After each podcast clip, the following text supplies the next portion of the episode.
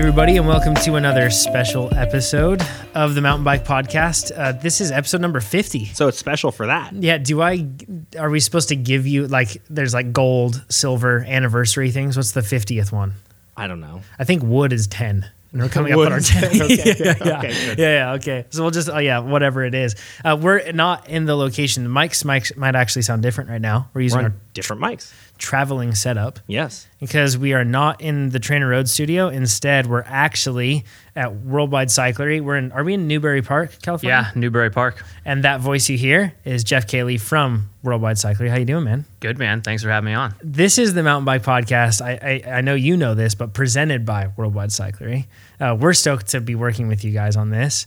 Uh, for a while, we hemmed and hawed on even con- on even taking sponsorship, but we've always liked what you guys do, and I feel like, oh man, these guys are like as bike nerdy as we are.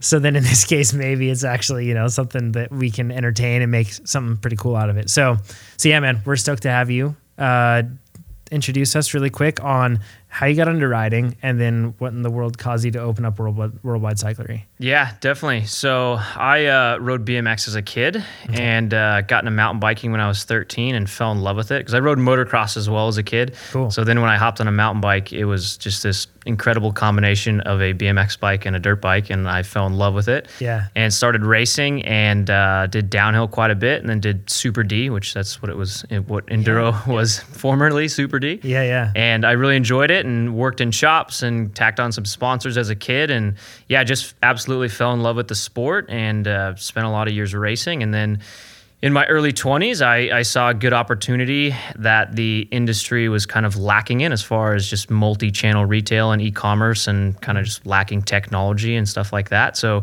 yeah i wanted to open up something unique that focused on what i liked which was high-end mountain bikes and also bring in some technology to the mix there. So yeah that's how i got into it. Huh. So, were you like a were you a, a business major or something else, or what what, what caused you to get into? Because I mean, in the end, you guys are an online retailer, but a lot of logistics work and everything else like that. What caused you instead of just opening up a normal bike shop and everything else, like you said, there was an opportunity, but did you have any background in the business side of things? Uh, I did not know. So I was a just a high school graduate. Didn't go to college. Didn't go to business school or anything like that. Same here, fist bump, bro. Yeah. Yeah, me too.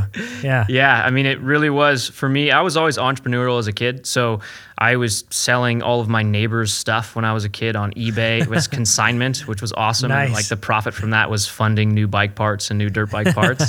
So yeah. I was I was always doing uh, just hustling, and I loved it. And I love custom building bikes. I would take BMX bikes uh, from Dan's Comp, and I would just buy the kits they would have. I would custom paint a frame with spray paint um, and electrical tape, but make it look really cool. And then I would Hmm. Nice. sell that off on eBay or ride it myself or sell it to friends. So, yeah, I, I really enjoyed that part of it.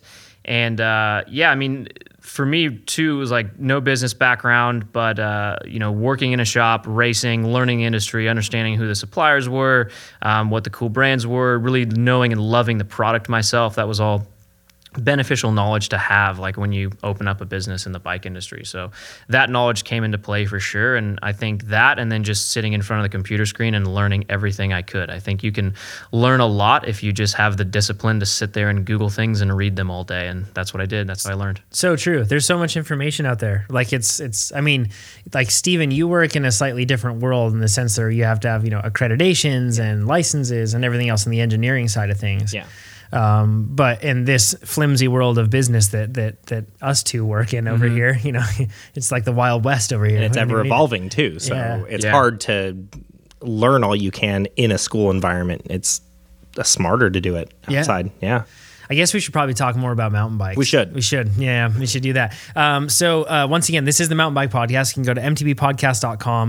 You can check out the store there. You can go there if you need bike parts. This is how you do it. You go to mtbpodcast.com and then you'll see a worldwide cyclery part, or actually, you'll see a spot that says bike parts and accessories. Click on that, and then you can get them from worldwide cyclery. And we actually get a cut of that, and we take that cut and we put it right back into the show for all of you guys. So, Like going places and riding bikes. Yeah. Or recording podcasts in special places. yes, we still haven't gotten our checks from MTB Podcast yet, have we, Stephen? We don't pay ourselves. I don't yet. think, yeah. yeah, yeah, yeah. I don't have a Porsche Macan in my driveway. Yeah, yeah, same here. So um, in this case, basically, uh, go there, order parts, get some swag, all that sort of stuff. That keeps the show going. We've got some other um, opportunities for that coming too. So stay tuned on all that. But before we get any further, uh, we should probably get into the news. News. News team, assemble!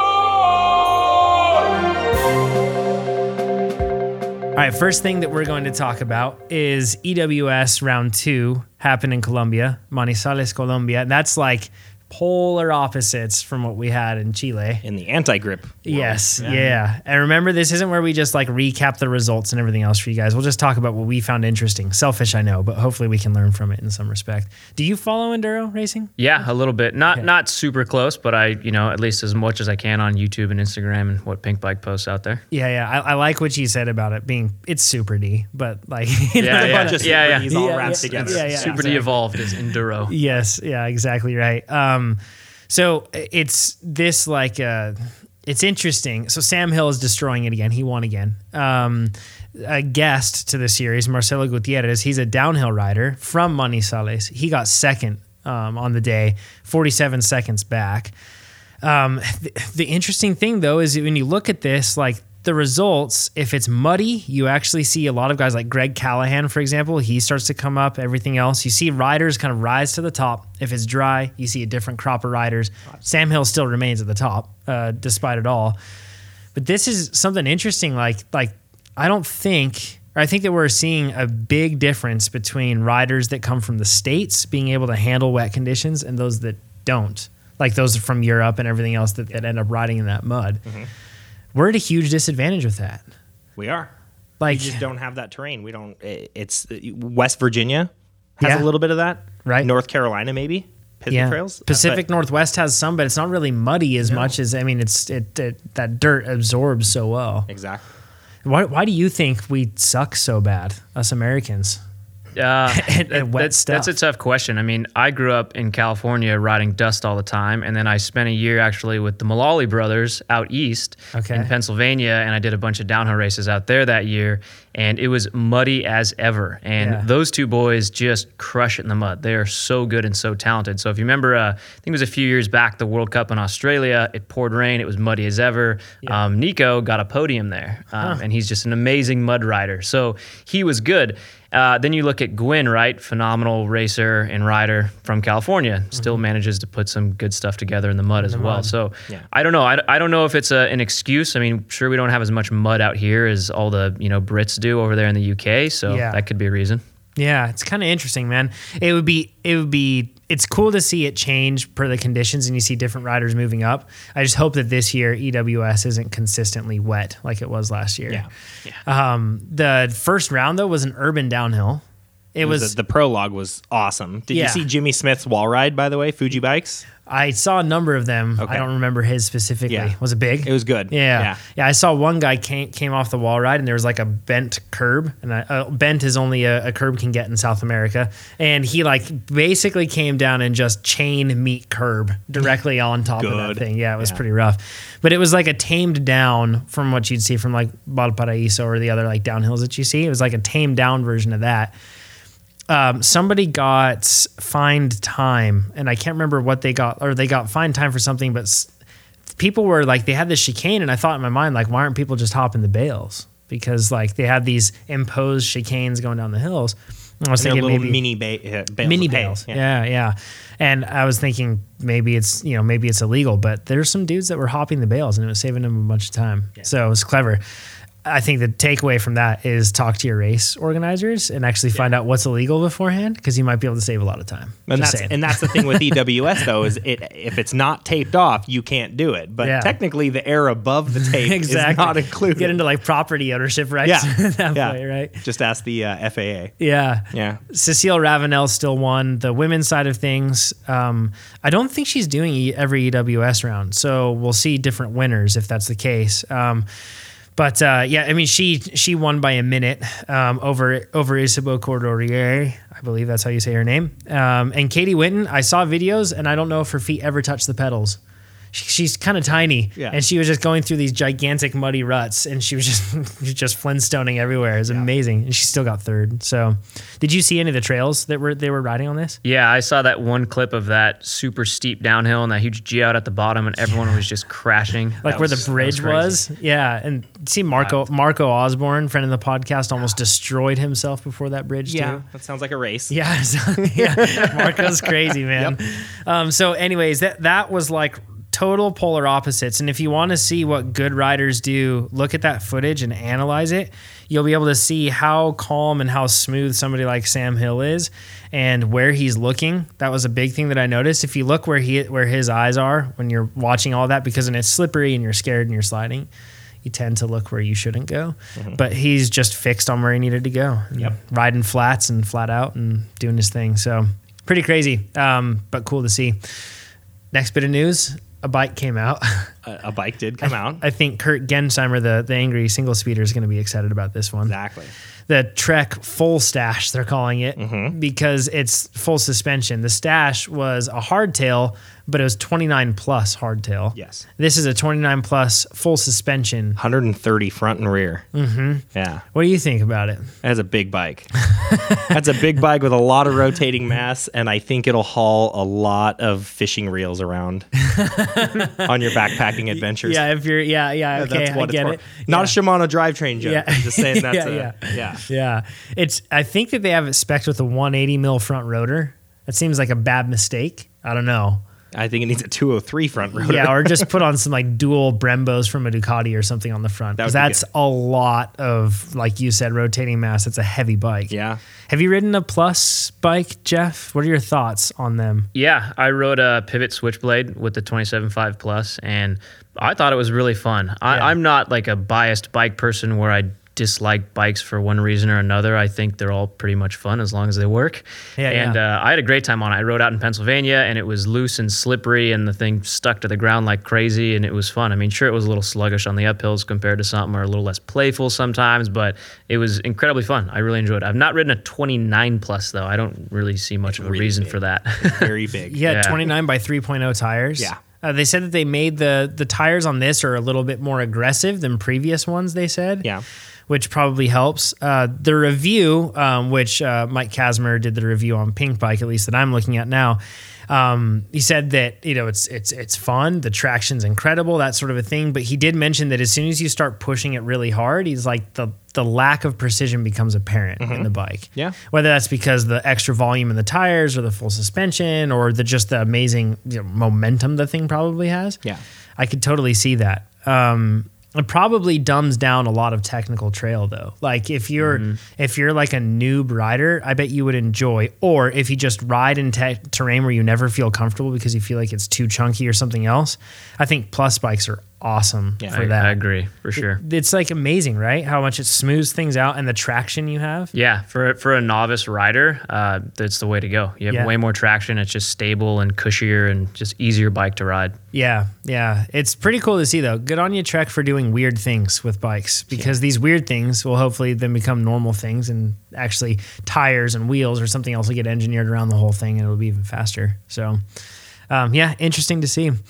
Uh, last bit of news that we'll cover for this kind of. We're going to get into something else too with you, Jeff, but um, the formula introduced some spacers, which tokens, RockShox has tokens that you can put into the fork that basically take up volume of your positive air spring. Is that correct? Yes. Yeah. And then that, I don't know these things. And then that affects the way the suspension works. Formula did so, and it looks like they basically just have foam cylinders. Yeah. So it's, it's Explain. what it's it's closed cell foam. Okay. So air doesn't actually go inside of this foam. It takes up volume that would otherwise be filled with air.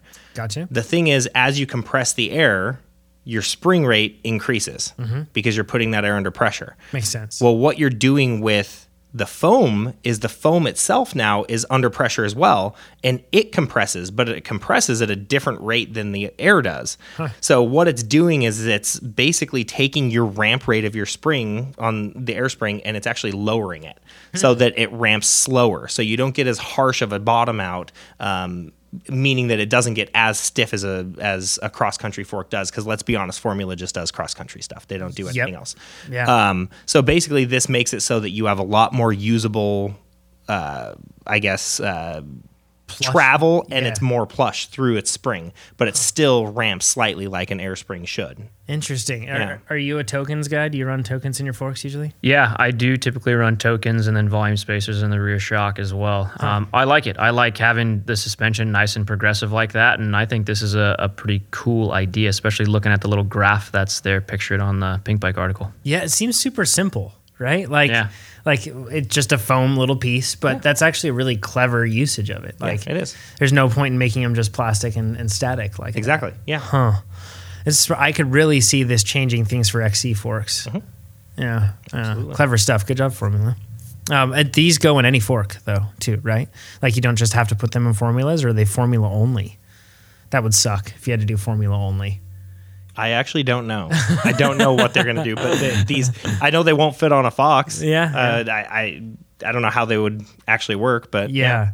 Yeah, it's it says that it fits any 35 millimeter air fork, so Fox or sorry, RockShox should be good. Yeah. Um, yeah, I don't know. I, I assume it could probably be easily modified and, and switched over. So interesting stuff. Uh, With enough force, it'll fit in a Fox for sure. anything can happen. Um, the next thing I wanted to talk about uh, is we didn't cover this because we had a, a- a brief period where we were doing plenty of different things, but um, the new Lyrik came out and we kind of we, we briefly touched on it. You guys actually just had a video, which you guys are pumping out videos at an insane rate, by the way. Thank you. Yeah, We're trying yeah, hard. Yeah, it's pretty impressive to see. So, um, understanding what goes into those YouTube videos, it's a lot of work. Uh, but you have you tried the Lyrik, or have you have the folks at the at the shop, the guys here, tried it? And do you what what are your thoughts on it? Is it a thirty six? Like, is it on par with the thirty six? Finally, Yeah, I, I think it is on par with that 36. It's pretty awesome. We were lucky enough that uh, SRAM was able to give us one of them to test before the launch. Nice. Uh, so thank you, SRAM, for considering us cool enough to do that.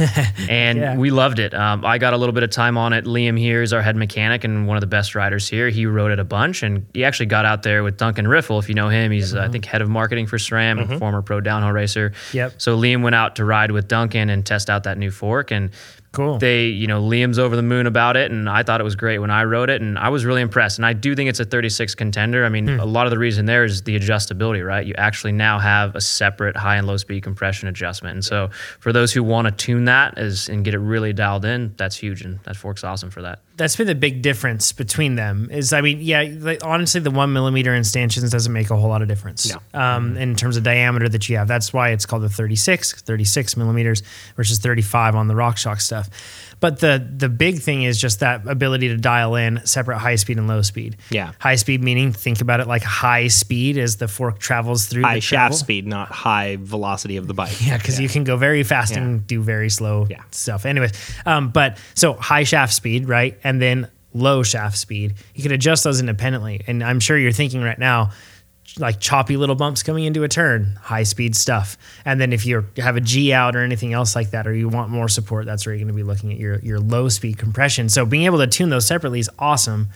It's good to see that they finally have it. Does it come in a color beside that red? Yeah, it does. It'll Okay, be in black as well.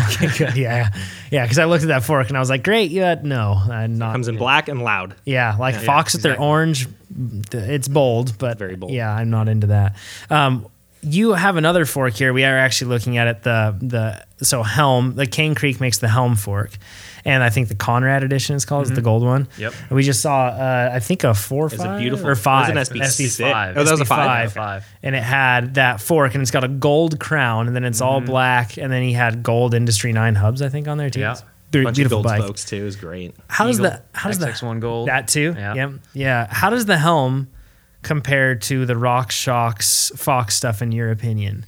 You know, Like, I, or what? What is? How is it different? I guess is the best way to say. it. Yeah, I don't have a ton of time on the helm, so I can't mm-hmm. give like a super honest review on that one. I mean, it absolutely looks gorgeous. It has a cool axle design, and Cane Creek has been in the suspension game for a long time. Yeah. And initial impression impressions from riding the thing, It works really well. I don't have again a long term review on it. Liam Yeah. would probably be a better person to ask on it, but it's a pretty new fork too, right? It hasn't really been out that long. I don't think there's a ton of people using it just yet. So I think that'll you know the next year or so people will have a much better review and a comparison when it comes to that fork versus the other contenders. and they have an air and a coil version of the fork. Mm-hmm. Uh, it's got a beefy cross member across from the does. lowers, Oh, right? yeah. We were checking that out. It is substantial. It definitely is. like it makes a 36 feel like look underbuilt. Yeah. You know, um, it's yeah, interesting fork. That then we have MRP. Do you guys sell a lot of MRP ribbons too? Uh, I wouldn't say we sell a lot of them, but we definitely sell them. Yeah, they're they're a cool fork. Yeah, and that one comes in in coil, and that one comes in air now too. Like the fork game is getting busy now. And even MRP's Yeah. doing obviously they're doing Foxes. um, air spring assemblies. They will actually do custom. Yeah, mhm. The what is it? The ramp control. ramp control. So there and therefore it comes with ramp control. Comes with you can adjust positive and negative chambers independently. It has bleed valves on the lowers. It has like a bunch of features. Um, it's kind of cool. So, um, anyways, yeah, it's interesting to see if you had to put a fork on your bike, and this does not represent any opinions of Worldwide Cyclery. This is Jeff. If you had to put a fork on your bike right now, and it was in the long travel side, what would you do? Lyrik thirty six. Let's just assume a helm, even though they don't make it Yeah. 29 yet. Um, but let's just assume a helm. Which would you put on or a ribbon? I would I would go Lyrik. Yeah, Yeah. I like that thing. I like how it feels, and I like the look. And I'm just kind of a RockShox fan too. I think everything I've ridden from them feels good. And I mean, I, I love them all. I mean, all the contenders right now, all those forks are awesome. Like you, if you buy any of them, you're gonna be stoked. They all work incredibly well. But for me personally, I'd toss a Lyrik on there. I think they look good, and I love the new adjustability on the new version.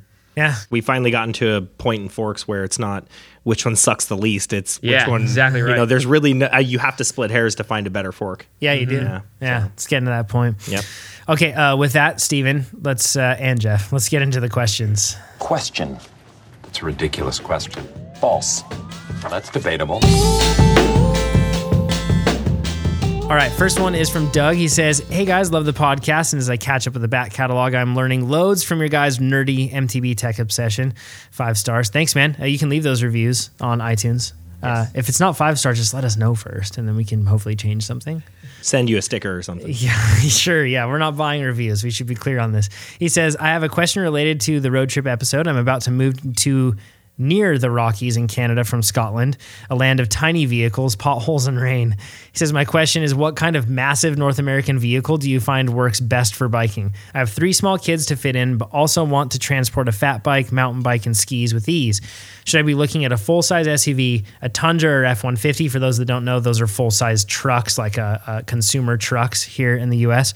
Um, he says, Should I use that full size pickup as my everyday vehicle, or do I need to convince my wife that I need two cars? An everyday 4x4 and a weekend vehicle like a small RV. He says, I may need to leave my bike in the car whilst at work as well. So this has me leaning toward a pickup with a cover for the bed. Is there some better solution I've not considered? What would you guys choose? Cheers and thanks for your advice.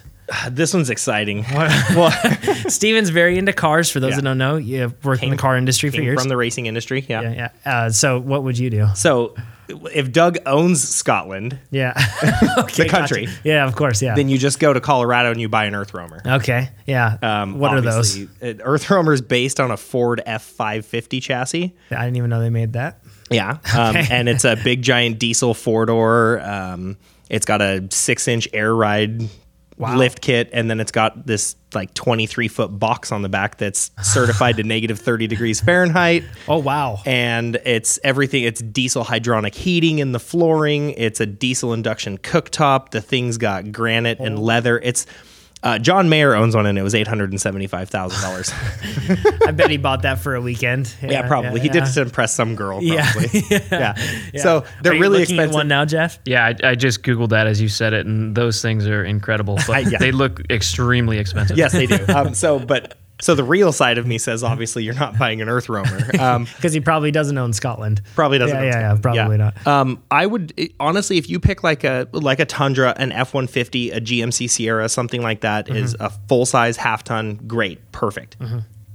You can also go to the SUV side of things. Yeah. You know, uh, Toyota Sequoia. Yeah. Um, if you want to go a little bit more posh, you can do the Lexus LX 570. You can do a Chevy Suburban or GMC Suburban. You Q7. uh, Audi Q7's a little smaller though. It is. Um, you're not going to be hauling bikes inside that and No. hauling your kids. Not at all. Um, but the worst case, I mean, if you wanted to, you could do an Audi Q7 and then you could get a small travel trailer yeah. and tow that. You know, get the Q7 TDI. I'm a big fan. So, like, uh, a good friend of mine, actually, the CEO of Trainer Road, I'm sure he listens. He's listening to this episode too. Nate Pearson. He has a Tundra, just a the double cab Tundra, the biggest one you can get. That would be the Crew Max, not the double cab. Sorry, whatever it is. Yeah, it's a thing. Um, he has multiple rows of seats, or two of them, and uh, he has two kids, so not three kids.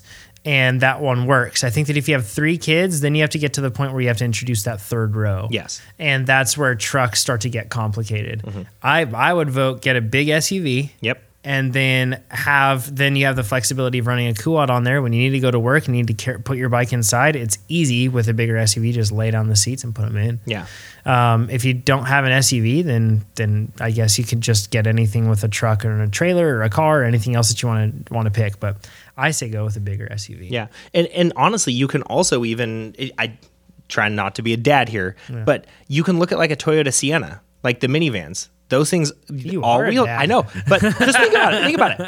Uh, minivans have gotten pretty cool in the last few years for being minivans. True. First of all, but Yeah. they're also all pretty much available in all-wheel drive now. Yep. It's true. You can all get a two-inch receiver on all of them. Yep. Um, and so you can haul bike racks, um, all of the tons of room for storage inside of them. Oh, so for sure. that's that's another option. I'd rather him be in an SUV because you know Yeah. I mean, minivans are weird. Your but, soul you know. dies when you buy a minivan. A little bit of your soul. The, the interesting thing, though, I mean, you bring up a good point. They all have lay flat seats, so you can have like tons of cargo room, vertical cargo room. I know we rent minivans a lot of the time when I travel for work, and we have a bunch of bikes and stuff. We rent minivans commonly, Yeah. because they're they're good for carrying that sort of stuff and people. Yeah. What would you, or what do you? What's your your what's your rig, as as the bros would say? Yeah, so I used to have a Toyota 4Runner. I loved that thing. I Mm-hmm. could put a bike inside of it. I could sleep inside of it, and I really enjoyed it. I eventually got so into 4x4ing, and I tried to drive it across this river and sank it, and that's a whole nother story. But uh, but I love like a It's a story. 4Runner, not a boat. That's right. Yeah, I learned that lesson the hard way. yeah. Um, I have a Tacoma now, Nice. and I, I absolutely love that thing. So, and I've seen a uh, Sequoia, right, the bigger one, right, built up with like a good bumper and four x four style tires on it. Yeah. And those look awesome. Um, but one thing you guys didn't mention is what about Sprinter vans, right? Like the smaller ones, the bigger ones. Yeah, we neglected Those that. are, those, But are, I'm those kinda- are pretty popular in the mountain bike world. I'm kind of over the whole hashtag van life thing. yeah, It's- yeah, yeah, But I see that. It's it- for a daily vehicle. I don't think it would be the wisest option. It's still an option, you know. Yeah. But because then you're talking a four wheel drive Sprinter van because he's going to be in the Canadian Yeah, yeah. Rockies, so he's probably going to be needing all wheel drive or four wheel drive. So that was part of why I omitted that. Is now you're talking sixty to seventy thousand dollars, and then you still have to outfit it Yeah. with gear and stuff to haul your bikes around. So Not that an Audi Q7 is cheap either. no, that's true, but Um, but the one thing I would say about Sprinter vans and everybody that has a van that's listening to this, you know what I'm talking about. Reliability is a pain with the Mercedes Sprinter van. and the oil change is three hundred and fifty dollars. yes, it is not. And then you have to fill up if it's a diesel, then you have to go and fill up with their. To put pee in your their tank. yes, exactly. the taurine, right, or whatever it is. Yeah. no, the DEF. Yeah. DF, whatever Yeah, it urea. is. Yes. Um, yeah, so you have to like, there, there's a lot of stuff. The, the van life is not as luxurious as we all think it is. Uh, and and uh, there, It's a cool novelty. yes, there are people that live in vans continually, but if you follow somebody with a van life thing, just wait a year and then check in on it. I bet they don't live in a van anymore. So, And if you wait a year and they still do, then wait another year and we guarantee they'll be out of it. yes, and maybe they're just maybe they're just the type of person that can continue living in a van. Yeah. So Exactly. yeah. like Matt Foley from SNL. Yeah, yeah. The government cheese. Hey, lived in a van down by a river. Yeah. All right. Um, next question is from Dave. He says, Lately, I've been taking more photos on rides with my iPhone. And he says gravel and mountain bike rides mainly. And I'm curious if you had a recommendation for a better camera that works well while riding. I've heard good things about the Ricoh GR2 and the Sony RX100, for example. Mainly, I want something lightweight, easy to grab and shoot that takes great shots. Um, so, you guys at Worldwide Cyclery, you- actually, the f- first way I found out about you guys is I was like, "Whoa, this these guys have stunning photography." Um, do you guys? Is there like a resident hipster that carries his camera with him on the rides here? Uh, I wouldn't say there's a resident hipster that has a camera all the time. Yeah, yeah. I, I personally am not talented with photography or creative design or any of that stuff. A while back, we brought on a guy, Michael, to the team, and he's the result of all those gorgeous Instagram photos. Yeah. And then Raymond came on, and he is a brilliant artist, and he he'd probably be your resident hipster. You could call him yeah, that. yeah, yeah. Um, yeah. He he crushes it with photography. So man, those would be the guys ask about cameras. But Yeah. yeah, they take good photos. It's not not my realm of expertise at all. I, Steven bugs me about this camera nerdy stuff. He talks about car things and engineering things all the time, and I talk about camera things. Um, I have an iPhone 7 Plus. I take really sweet pictures with it. yes, yes.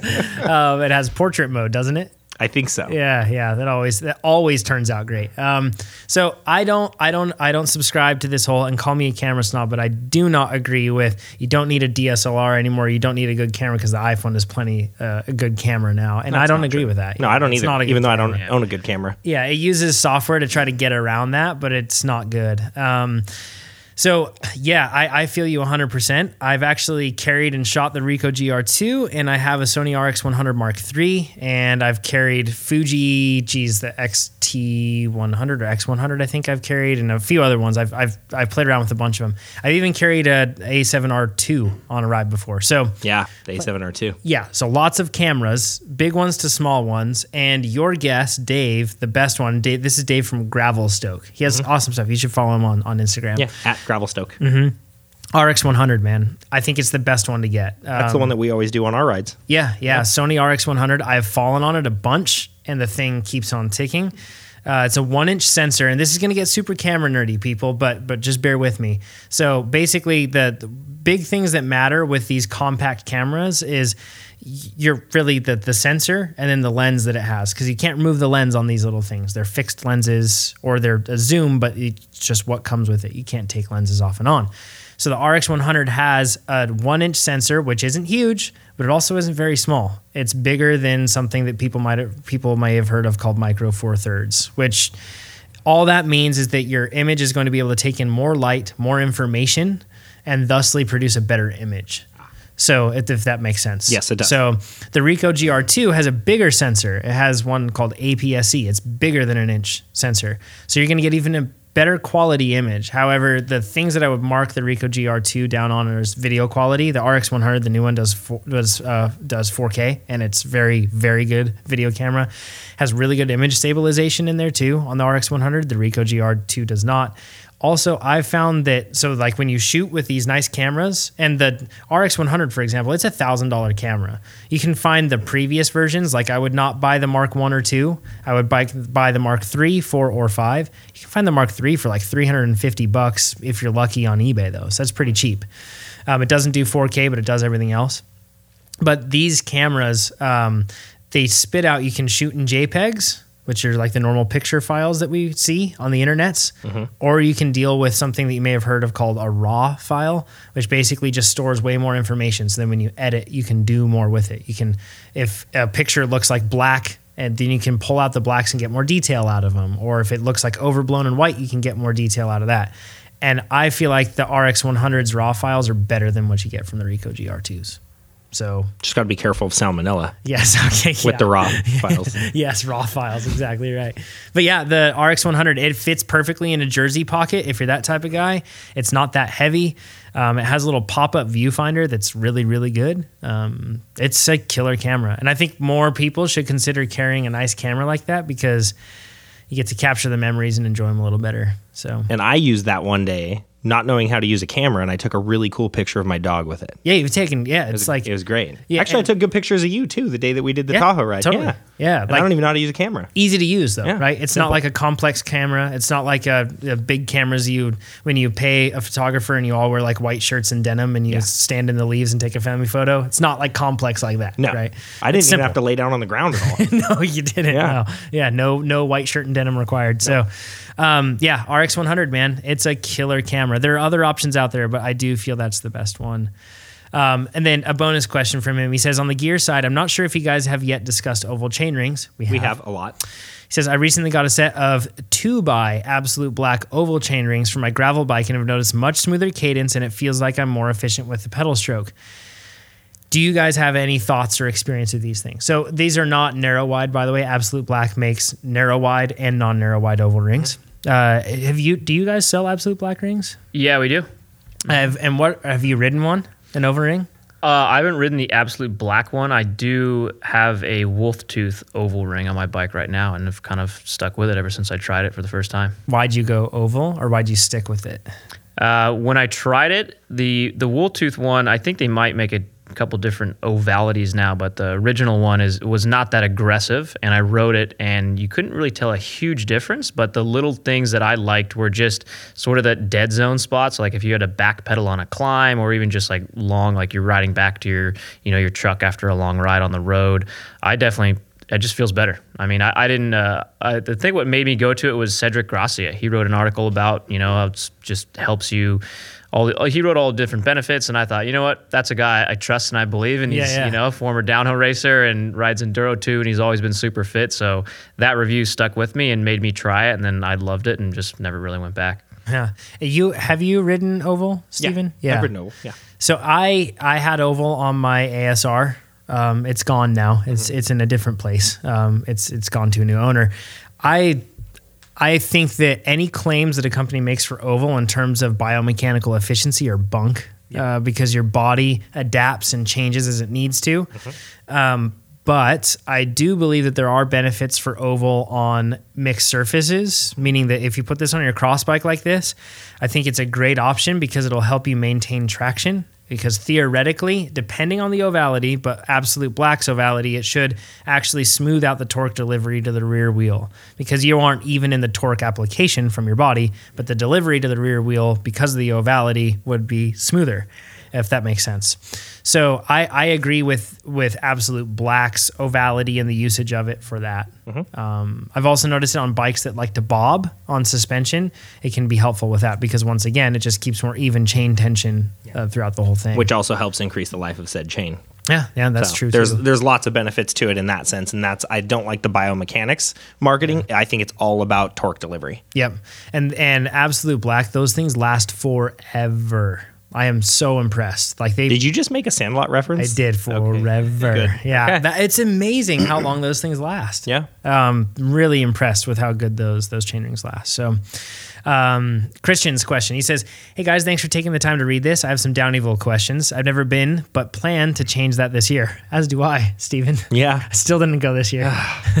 he says, I'm 6'5, that's tall, and 240 pounds. I recently picked up a 2017 Tallboy CXXL that I use for my rides around the Folsom Lake area. So, for those unfamiliar with this region, it's it's uh, a lot of like kind of like tighter rolling hills and with like flatter sections maybe, but it's a lot of like tighter rolling hills. I guess. And we're you could say. talking about Folsom Yes. specifically. Yeah. Yes. Yep. Um, and it's like uh, punctuated by chunk, I would say. But Little it's not- bits of chunk here and there, but it's a very smooth, smooth area for trails. Cool. So if you live in a region like that, this may be, apply to you. If not, well, keep listening. Hopefully it helps.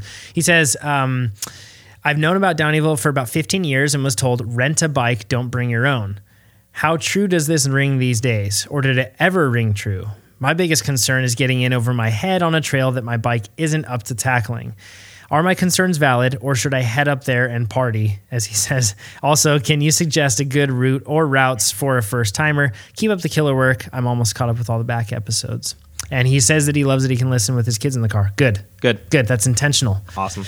Uh, S- Steven. I really think you should just go take your tall boy up there, and uh, I'll tell you your your routes. Just book a shuttle with Yuba Expeditions. You're gonna have really awesome dudes and ladies shuttling you that Mm-hmm. run their bike shop that do everything. You can rent a bike from them, but why? Because if Yeah. you break it, you're gonna end up buying a second bike. Just take yours, and if you break it, you broke yours at least. Yeah. You know. Um, And I don't think it's a bike breaker place no, it's not. It's not anymore. Maybe Um, back in the day it was, but terrain's evolved and bikes have evolved. So if you've never been to Downieville, the first thing that I would recommend doing is is book a shuttle with Yuba Expeditions.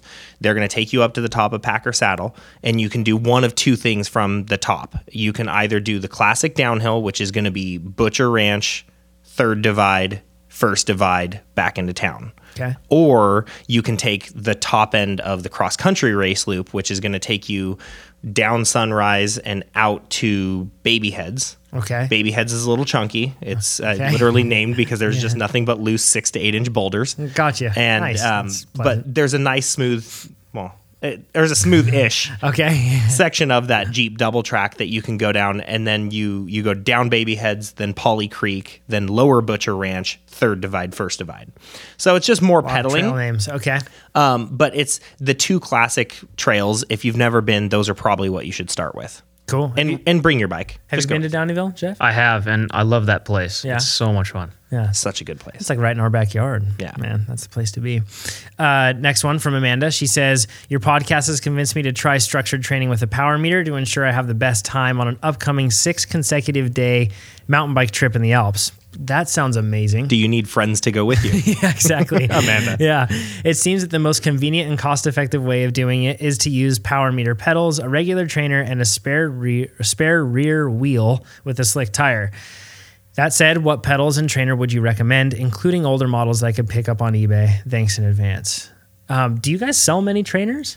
Yeah, in the winter season and fall and winter, we do absolutely. Awesome. Yeah, yeah, that's that's interesting to see. I I with Trainer Road, our focus is to shift people from thinking that trainers are a bad weather substitute and st- get them thinking like this: that it's the best way to train, right? Like, get your training in done, less time, more focused, more productive, and then you get out and you can enjoy riding. So, more and more mountain bikers are using trainers. Um, the power meter pedals thing is interesting.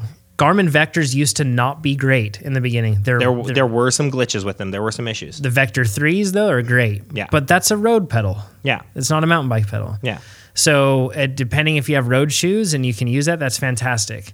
Um, now, coming down there, and the, you also have Power Tap P1s. Those are other power pedals. And then there are a couple other options that you can do. But honestly, for power meters, uh, outside of pedals, I can only recommend because I've used a ton of them. And the ones that I found that work best are Quarq, Stages, Rotor, Power 2 Max.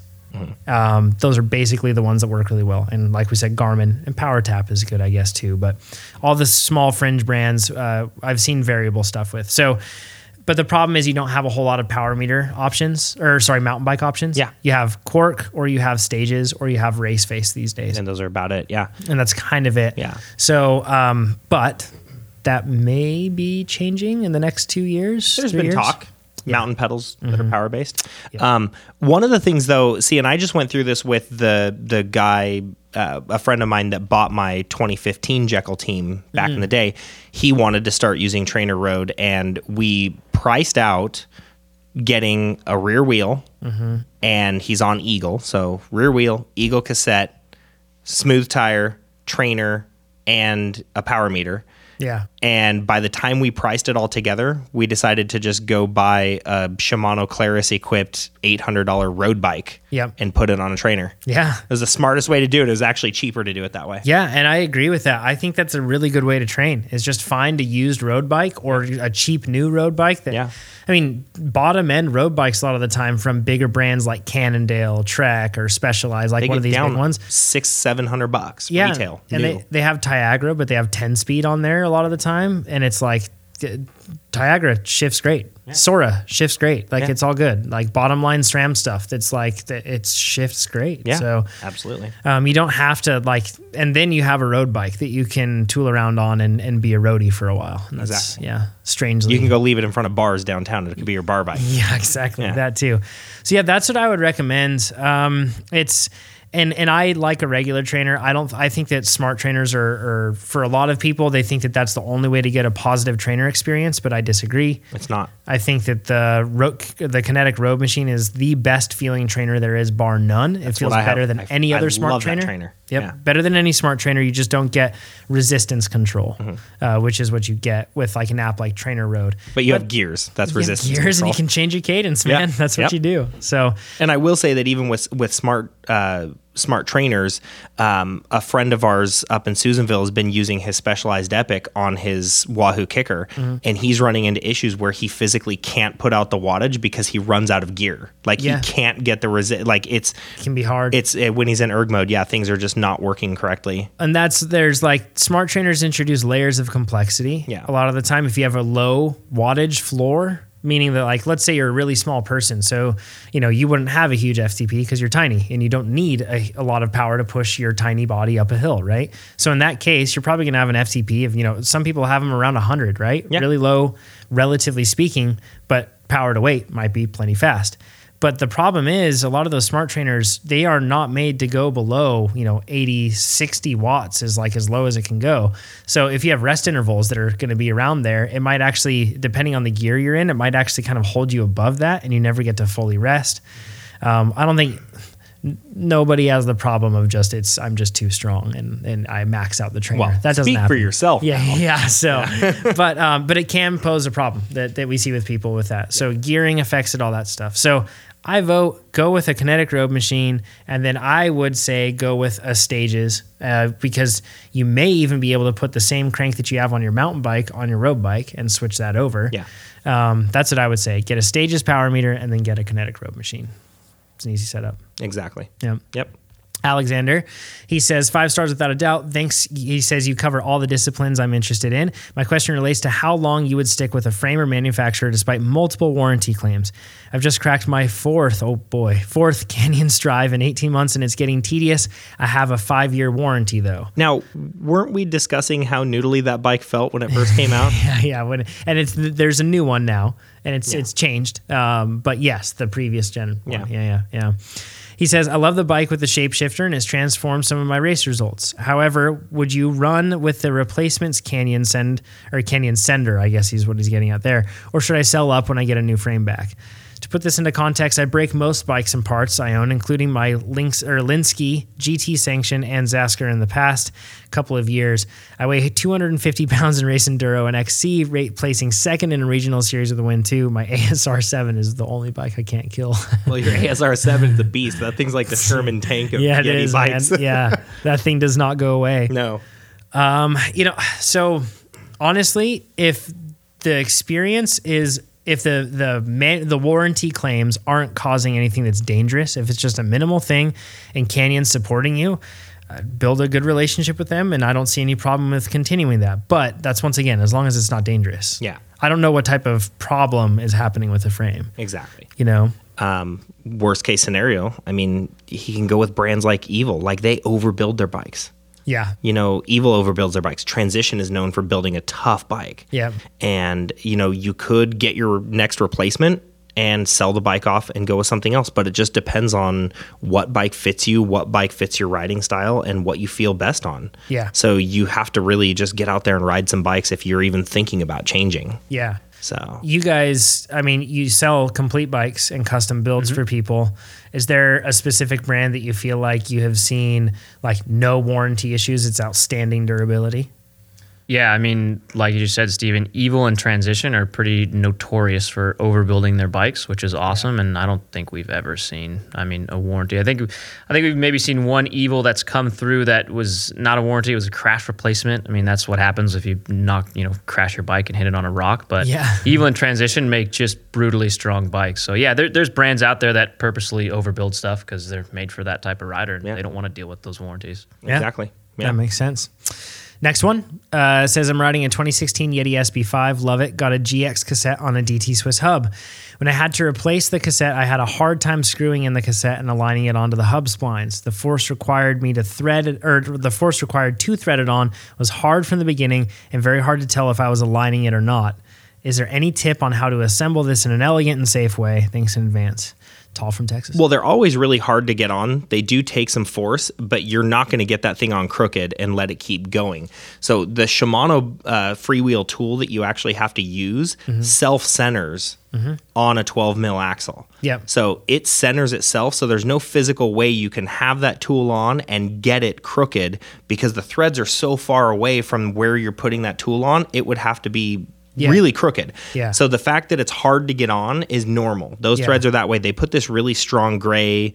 It's it's a gray Loctite type material. Yeah. Anti-seize. Um, it's it well, it's not the anti-seize. They have the anti-seize, but under that, there's also um, Oh, there's actually threads. a harder yeah. threaded uh, in the threads. There's this harder plasticky Loctite material. I don't I don't think they had that on the very first cassettes and they creaked a lot. They did. And then they changed that and then you I, you quit getting creaking cuz I got one of like the first XO1 cassettes and that thing creaked like crazy Mm-hmm. and I got it warranted and then I noticed it was much harder to put on. Yeah. And so that's um, so they're supposed to be hard to put on. Mm-hmm. You're not going to be able to spin that thing on and get it tight and have everything line up correctly if you were cross threaded. There's no way. Oh yeah. So yes, it's they're hard to get on. Yeah. Um, and they're they're a little bit different for those that don't know how to with an XD driver um, and using one of the cassettes that works with that, whether it's like SRAM or E13 or anything like that. It's a unique system in the sense that the cassette just comes in one piece, and then you put that sucker on, and then it actually just has a threaded sleeve in there, and that's what threads on uh, Yeah, to and the, the, and the threads are all the way at the base at the the 50 tooth cog. Yep. Not out at the end like a normal Shimano free hub where it's inside the free hub body. It's a really clever way to do it. Very different, but yeah, it's very clever. Yeah, Yeah. I like it. Um, all right, let's rip through just a couple more here. Uh, next one is from Bobby. And we have a lot of questions to get to. We have haven't hundreds. yes, um, but we won't get to those today. Uh, next one's from Bobby. He says, "Absolutely love the show. You guys are awesome. My question is, I just recently purchased a Yeti SB5, my dream bike. It was a demo from a Yeti dealer in Colorado. It's three months old and comes with full factory warranty on the frame. I'm wondering what your thoughts are on buying a demo." He says, "Keep up the tremendous work. Love you guys." I love buying I love the idea of a demo bike. You get a full warranty on a bike that you just paid 30, 40, you know, percent less than retail for. maybe limited time warranty, but yeah, Yeah, get the but but that's it. the thing is all demo bikes and that's, you know, all demo bikes come with the factory warranty and it's not it's the same warranty as if it was a brand new bike. Yeah. What do you So- say to that? Because you guys have demo bikes here. We do, yeah. In in both of our locations, we are stocked with demo bikes, and we sell them all the time, um, especially at the end of the season. And it's a great way to do it. You, like you said, you're getting a bike with a full warranty. All the demos we sell are full warranties, and you're paying way less than retail. So it's it's a good way to go. It does matter the condition, though, right? I mean, buying a demo from a ski resort, that's a totally No, different yeah. scenario. You Yeah. know, like a lot of our demo bikes will go out of here with, I mean, maybe 200 miles on them, and we maintain them like crazy. I Yeah. mean, they'll have fresh bearings in them. Yeah. If anything gets scratched when someone's using it, we'll replace it. I mean, we're just maniacal about that mm-hmm. stuff and bleeding brakes, all of that. So, so pay attention to the condition and the quality of the demo because all demos are not created equal. No. Some can be completely hammered, and some can have 50 miles on them. So, if you know what you're looking at, it's a great way to buy a bike. I was shocked to see. I thought that the bikes in the front were like showroom brand new bikes. Those were your demo bikes. Yeah, most of them are demos. It's a combination of demos and new bikes, but yeah, a lot of them are demos. Yeah, they just look new. They look brand new. I was impressed. Yeah. Yeah. Well, except for that team edition SB6, that that limit that's not a demo bike at all. That's a new one. That's Yeah. brand new. If it was a large, I'd probably be running away right now with it. yeah. Um, so yeah, I, I don't think that it's a bad idea at all. Just uh, like you said, make sure that not all demo bikes are alike. So make sure the condition's good. yeah, and the, and the beauty is you're really getting it for the same price you'd buy from you know Joe Schmo off of off of Pink Bike on a used one, but Yep. now you got a warranty and you know it was maintained properly. Yep. Exactly. Next one's from Guy. He says, I'm having problems with Stan's sealant and spoke nipple failure from liquid getting under rim tape and into spine holes. He says, I have had this happen with new rims and factory installed or local bike shop installed tape as well as when I do the tape or the Stan's tape myself, or Stan's tape, I think he means with that. He says, When I install the tape, my protocol is as follows Number one, clean the rim completely with acetone or brake cleaner and dry. Number two, apply appropriately wide Stan's tape under some tension, always overlapping, sometimes two winds. So I assume what he means that is two full trips around that wheel, right? Uh, then he says, always, or forgive me, press down on the tape to be sure that it's, uh, to be sure a good seal happens at all borders and at end of tape. One thing I want to add, actually, I won't add that yet. We'll, we'll get to it in a bit. He says, then I use a sharp instrument at the valve hole, then uh, plain preset. So then he pushes the valve hole into that. Yeah. Places the tire with tube for a day or so to lock things down. Remove tube and add Stan's. Ride. Um, so almost a tubular method. it's a lot of Takes work. a man. day. Yeah, it's this very guy's thorough. going. To, uh, he's clearly has a problem that he's trying to solve. Right? He says the liquid gets under the ste- the seams where the tape ends, or if I change a tire, the bead sticks to the tape a bit, and new tape is required. I've recently tried spraying 3M spray 77 on the or on the rim before taping. Not sure if this helps, but I'm frustrated with corroded and frozen spoke nipples, and I can't true the wheels. Not to mention the stands, bugs, rattling in the carbon rims. Those are called Stanimals, actually. Yeah, Stanimals, they're Yes. great. Yeah, exactly. You can name your next one. Go ahead, have fun with that. It says, other than Ghetto Tubeless DIY split tube rim strips, which we can talk about a bit, is there a superior tape technique? Can we?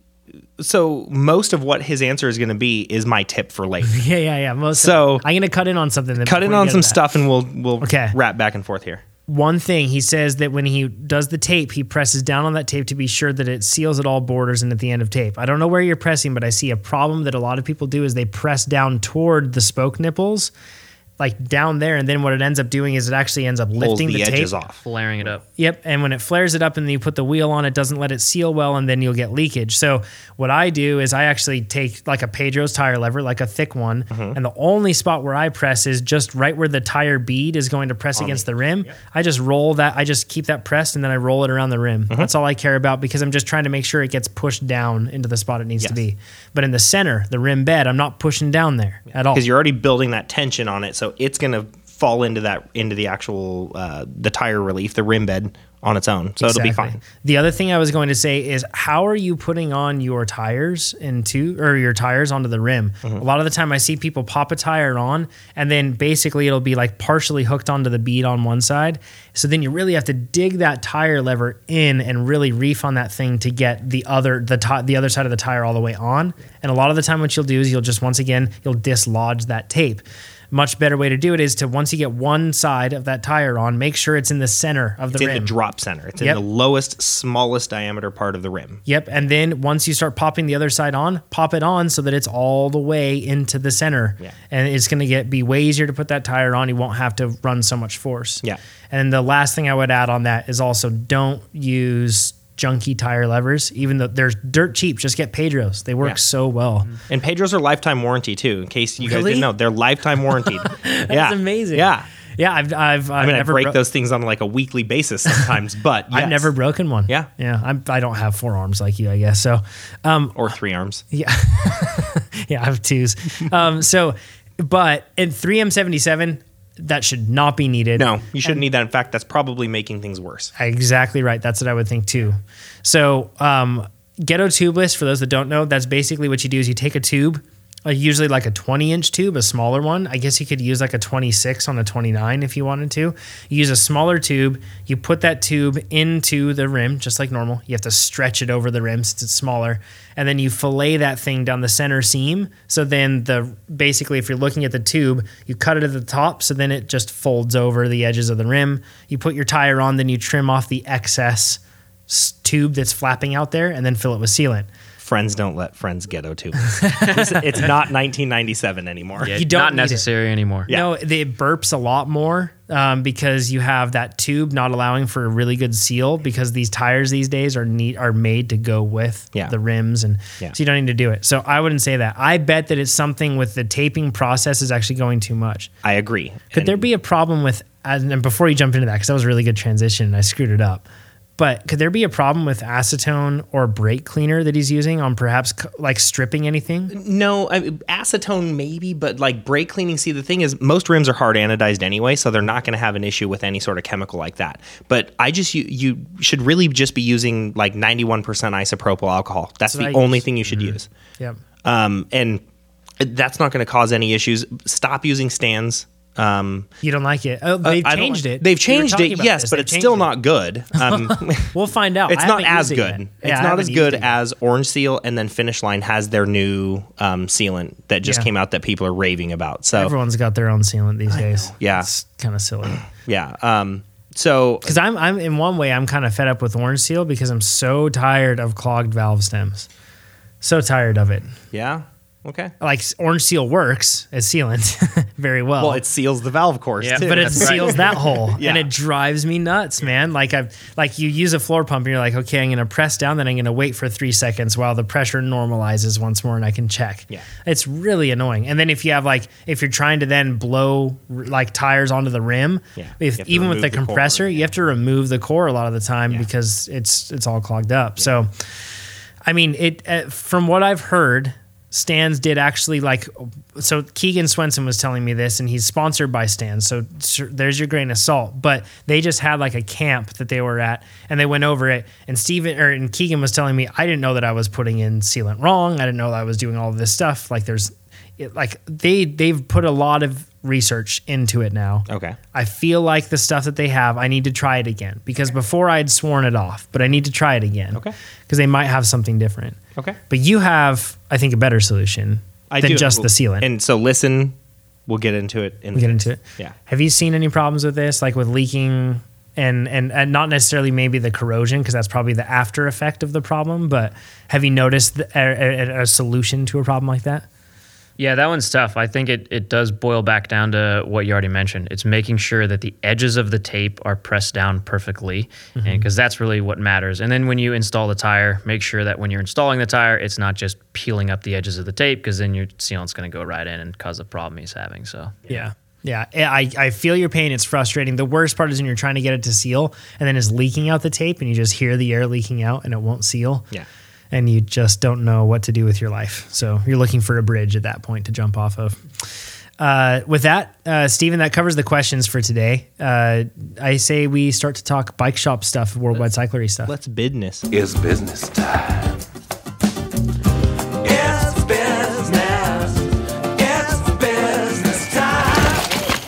All right. So we've already taken up a lot of your time, Jeff. Um, you're CEO of a busy company. So I, we don't want to take too much time up. Um, but something we want to cover with you, we talked about this in one of our first episodes, Stephen bike shops. Yeah. Um, and uh, that conversation resonated with a lot of you. We talked about the woes of the ineffective bike shop.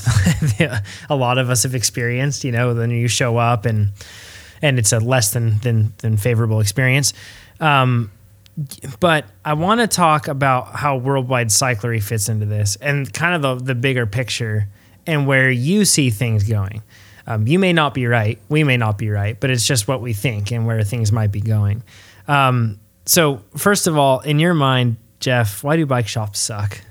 I don't know that's kind of a big question, but why do they suck? yeah, no, that, that's definitely a big question. I think, you know, in the old days, let's say 80s, 90s, it was a lot simpler. Bikes were just simpler machines. They weren't as complicated to work on.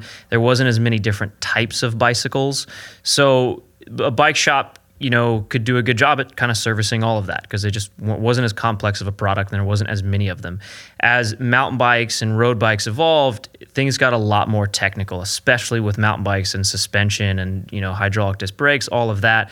And then it became very hard for a bike shop to sell a beach cruiser, a kid's bike, mm-hmm. and also n- have the same person also tell you how to tune your suspension or how to bleed your hydraulic disc brakes. And it just became a lot of bikes and very complex, and it was very challenging for them. And and I think that's kind of the reason why you know a one size fits all just doesn't work anymore, right? So a lot of bike shops you walk in and and depending on who you talk to, it could be someone who's an expert in you know freestyle BMX bikes, and then but but you're you're a guy and you only ride five thousand dollar plus mountain bikes, and then Yeah. it's the wrong guy to talk to. Um, so it it just it became hard for bike shops to figure it all out, and a lot of them just weren't on the learning curve that they should have been, Yeah. and they didn't find their niche, and they kept trying to push this one size fits all that worked for them fifteen or twenty years ago, and it just isn't anymore and and that's what ends up that's that's why people have bad experiences they walk in as a mountain biker they get a bad experience because the shop you know does more kids bikes or you know $300 general mountain bikes and not the type that he rides or vice versa you know someone could walk into one of our stores that has a beach cruiser and we're the total wrong place. Like we're very niched into the high-end mountain bike scene and we'll very kindly tell people that there's two awesome local shops down the street that could fix their beach cruiser and we're just not the shop for that. So i think that's that kind of sums up probably why a lot of them you know get a get a bad rap. Yeah, because and now coming from the other end, Stephen, you've um, you've you've worked at and managed, and obviously we've all experienced, but you've worked at and managed a, a bike shop that has to appease all of those markets, Yeah. or at least is set up to do that. And that that I and really from my perspective, at least from what I've understood, and you could and, and please tell me if this is wrong, But it seems like the money for a typical bike shop, not like Worldwide Cyclery that focuses on a niche, but it seems like the money is made more on like the the beach cruiser, that sort of stuff. But is that is that assumption correct? Is that No, it's absolutely correct. You look at, you know, the the bike shop I used to manage was a, a Raleigh dealer, Cannondale, Pinarello, Yeti, and I think I'm forgetting. those are those are like high end. I So- mean, Raleigh isn't high Yeah. end typically, but, or at least assumed that it's high end. But those are high end brands. Yeah. So we could sell an eight thousand dollar Yeti or ten thousand dollar Pinarello all day long, but what we really did is that shop would sell three to four a day sometimes of Raleigh's five hundred and twenty dollar seven speed beach cruiser, you know, type. It's, it was called the Venture. Yep. We sold so many of those bikes that you make a little bit of profit, but when you sell that many of them, that's where you make your money. So it's tricky, but then you were tied. You're, you're like bike shops many times are then stuck though because they those customers probably don't come back a whole lot, right? They buy the beach cruiser, they check it off the list, they're kind of done. Yeah. But then the, it's hard to serve that other end of the market that's more high end. which is really what I kind of brought when I came to that shop. I really got hooked on the high end stuff and I really started focusing on, you know, learning that product and just catering to those customers. And I kind of built that up. In fact, I still do most of the the custom stuff at that shop. Yeah, I still you do still a lot do. of the high end though you- mountain you bike don't stuff. even work Yeah, I don't even collect a paycheck. yeah, I mean, I mean, I order parts for my bikes, and the Yeah. shop pays for those parts when I need Yeah. parts. But beyond that, like I don't get a paycheck, but I still kind of service that customer because I grew that Yeah. customer base in that shop. So yeah, Do you do you guys feel like that's the direction that we see bike shops going, like diversifying in that respect and specializing? Do you think that's going to be like common that you'll just like the traditional bike shop will be like the beach cruiser, the entry level stuff? the kids' bikes. Yeah. like do you see that happening? Yeah, I, I think so, and I'd like to think a lot of the reason why you know we've had success as a as a company as a bike shop is because we I, I kind of saw the future of it like that. I thought that you know in a lot of industries, but in bikes specifically, you're going to have shops that specialize, and when you specialize like that from a local footprint standpoint, you're probably not going to make enough money to stay in business. Mm-hmm. But if you specialize like that on a local standard, and you also play online, mm-hmm. then you can keep your doors open and run a profitable enterprise. And, and that's what we've done, right? Like we've kind of, my background was high end mountain. We've stuck towards the high end mountain stuff and, and we love it and we're good at it. And that's what we do. And that's what we do locally in both of our stores and what we focus the most online. So, mm-hmm. and yeah, as far as retail stores go now, you know, I don't, I don't think our store would stay in business if it was just the local thing, right? Cause there's, Couldn't. Oh, yeah. there's not enough, you know, local high-end mountain bike riders anywhere to keep the doors open at a place. Um, but on the internet, there certainly is plenty of people. So Exactly there. And with social media mm-hmm. where it is now, it's it's really easy to get your name out there. Mm-hmm. Or it's Yeah. a lot easier than it used to be. Sure. So yeah. Yeah, like uh, drives me nuts whenever I see like on, on on Instagram accounts and people like citizen of the world. That's like you know, or they say they're like from you know they have all these like aspirational bio, but in the in the end, that's actually kind of true. So bless you, hipster, for that. Like we all are like, and we're all connected. Where we can talk to each other, we can see what's going on, and we can we can find bike parts that we need. We can find education on what parts we need. We can do all of that stuff, and we can order those parts and have them show up to us. So, like in terms of being like local, yeah, like you said, it's all around the world. Yeah, makes sense. Um, so I want to talk about this because not a lot of people know who Worldwide Cyclery is that listen to this podcast. Tens of thousands of people listen to it. I'm sure that they haven't all been to Worldwide Cyclery. Um, but I want to make this. eh, I want to be clear that like like this. Um, I don't want this just to be like a situation where, where all of you are listening are thinking that this is just like a boring advertisement. I actually want to understand why you guys do this. You mentioned that your background came in bikes and, and all that other stuff, but is that um, do you what do you do to enforce that? Because I know working at Trainer Road, like we have to definitely work on a, the the culture and making sure that people stay focused on that and enjoy riding and lo- or locked into that. That's like a part of what we do. Like, how do you make sure that that bike side of things stays alive in your company? Because I see a lot of local bike shops where you go in and the owner doesn't even ride bikes anymore. There's a bunch of them in Reno that are that way. Yeah. Shops like that. Yeah. Yeah. How do you maintain that? You know, I think uh, it boils down to just who you hire and what your aspirations are as a business. So, my background of riding and racing and just being a passionate cyclist of all kinds and and I love that and that's a part of me and will always be a part of me and I also you know grew this incredible passion for business when I was in my late teens and early 20s and Selling all your friends' stuff on eBay. Exactly. and uh, and I just wanted to put my two favorite things together. You know, I love business and and I loved I loved selling things that I believed in. When I worked in a local shop as a teenager, I loved selling bikes that I knew were going to make people happy. And that mattered to me. Like I think bicycles are a powerful thing because you ride them and you smile and it makes your life better.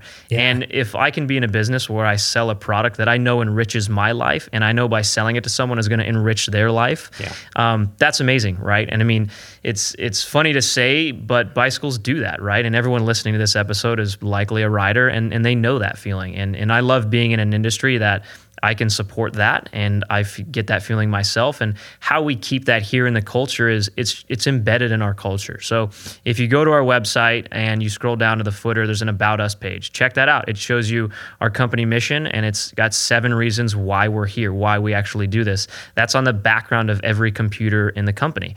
Um, and that. and people have those seven whys. People, any new hire has to memorize that and then recite it in front of everyone, Nice. um, which ends up being really fun and a lot of heckling Yeah. Time. And then they get 20 bucks for doing it. So Nice. nice. little incentive there. But yeah, we hire people who love bikes, and and as we grow, not everyone here is going to be the craziest passionate cyclist. Um, we're lucky enough that man, I think 95% of the people are all total bike riders, and they they're passionate and they love it. So so that's fun, and and reminding people of that, making it clear why we're here, why we're doing what we're doing, and and why that matters, and you know that that resonates with a certain group of people, and those are the people who come in here and see it and go, wow, I want to work here, I want to be on this team. You guys are awesome. Let's do this. Yeah. So you just got to find those people. I, I noticed something interesting, like when we walked in here, because it- is like a local bike shop, and or it is a bike shop like that you can come and you can buy stuff at, right? But in in the end, what you guys are, and uh, you're an online retailer, and that's where Yep. your, your focus is. But like it, there it wasn't guys just sitting back and and talking about you know which beer which which local brewery they like the best and then talking about the local bike race that was going on or something else Th- there was a lot of like honest hard focused work going on Until they saw the donut box. you, you threw a wrench in this. That's didn't distracting you? for Yeah. anyone. yeah Yep. yeah um, but like even like when we showed up like there were friendly waves and smiles but then like back to work Yep. like i, I was like this is awesome like because that's the the one thing that frustrates me a lot of the time is i look at these bike shops and i think man you could be really good like you could be great if you cared like Yeah. that's all you got to do man you just got to care like you got to just push a little more like if we didn't care about this podcast it would suck and you wouldn't listen to it right like so i think that that's something that's that's unique that I noticed at least is like, and we went back into the fulfillment area. We went into the bike shop and repair area or the the new assembly area. We went into the customer support area where we saw people working there all over the place, and everyone is working hard, and it seems like they are passionate about that. And to me, that's cool. Like, I don't get like I know of like big online retailers that like the bike thing they are not passionate about bikes at all. What they are is they're a logistics company and then they happen to have another one that sells saddles and then another and then when I not bike saddles, I mean like horse saddles. And then they'll sell like like disinfectant creams or something and then they back, also backcountry is a little bit like that. yeah, yeah. Like they- Everything under the sun. Yeah. yeah, they don't care about bikes. And I think that we should support more companies that care about bikes. Um, just because then that, I mean, it, it helps all of our worlds go around that are listening to this. So, um, where do you think coming down the road, what do you see happening to the brick and mortar bike shop versus the online shop? Do they disappear, the brick and mortar ones? Or what purpose do they serve? I don't think so. So I think brick and mortar business is just a competitive environment, right? And and, and as the world evolves, you, businesses have to get better, or they go out of business. Just like a just like a restaurant, if the food is bad and the service is bad, you're not going to last. And it's the same thing with local bike shops. And some brick and mortar retailers are doing a phenomenal job.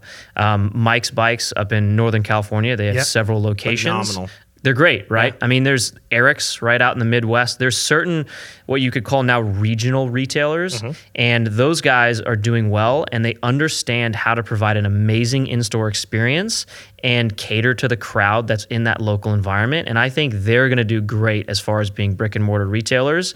Um, I think the uh, some of the old mom and pop ones that don't learn fast and that aren't treating their customers well, they're they're screwed because they're they're competing against great business players like you know the Mike's Bikes out there and those other good regional local brick and mortars. And not only that, but now they're competing with very sophisticated online players as well. So it's just becoming more challenging. So if you're an amazing brick and mortar retailer, you're going to do just fine. As you, if your business is rock solid, you're going to do great. Um, it's the ones that are bad, they're just going to fade out. It's just a matter of evolution. Yeah, I feel like the bar's been raised a bit in these days just because Totally. our communication has increased. So we're able to share experiences very easily mm-hmm. with Yelp and Yeah. and then forums and just you talking to your friends no matter where they are. You don't have to be with them to talk to them, right?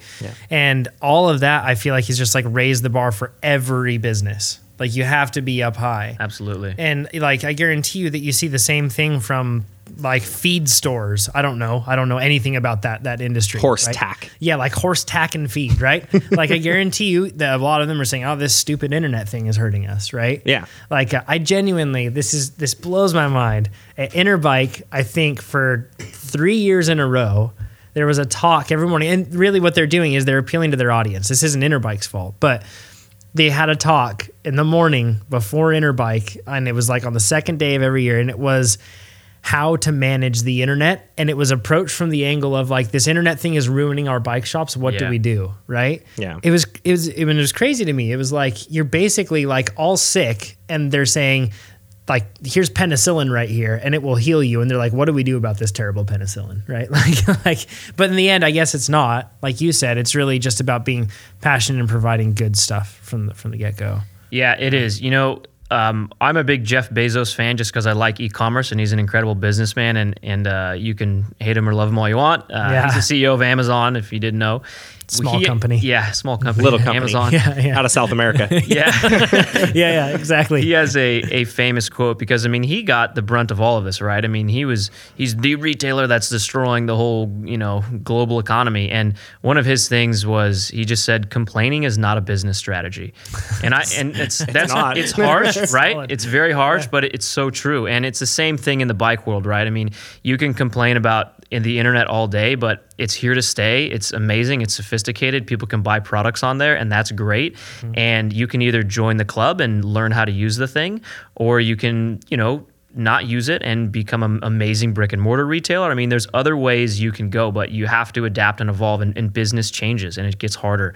You know, back in the old days, there was, um, you know, newspapers that had listings for cars and bikes and all that, and- Yeah. and, and couches, and then Big nickel. and then all of a sudden, here comes that was the paper I used to get back in the day. it's like now here comes Craigslist, right? I mean, the whole publishing industry wanted to murder Craig Mm-hmm. because he was ruining everyone. I mean, he dis- he disrupted the market, right? But I mean, if he didn't do it, somebody else would have. It's just the evolution of business and the evolution of commerce in general. So you Yeah. can you can keep pace or you can fall behind. It's your choice. the interesting thing that you that you guys have going here and and like the I remember when I first met you Steve I was like oh my gosh I wish I would have met this guy so long ago because you knew so many of the questions that I had about bikes like and I couldn't find a person to answer them.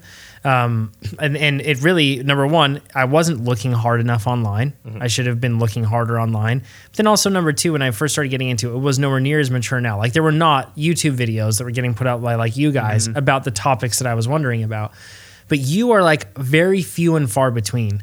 A person that rides passionately and understands a lot of different things, not just like your own personal experience, right? Okay. Um, and that's a huge value that a shop needs to have, I think. And you guys have managed to assemble a bunch of people like that.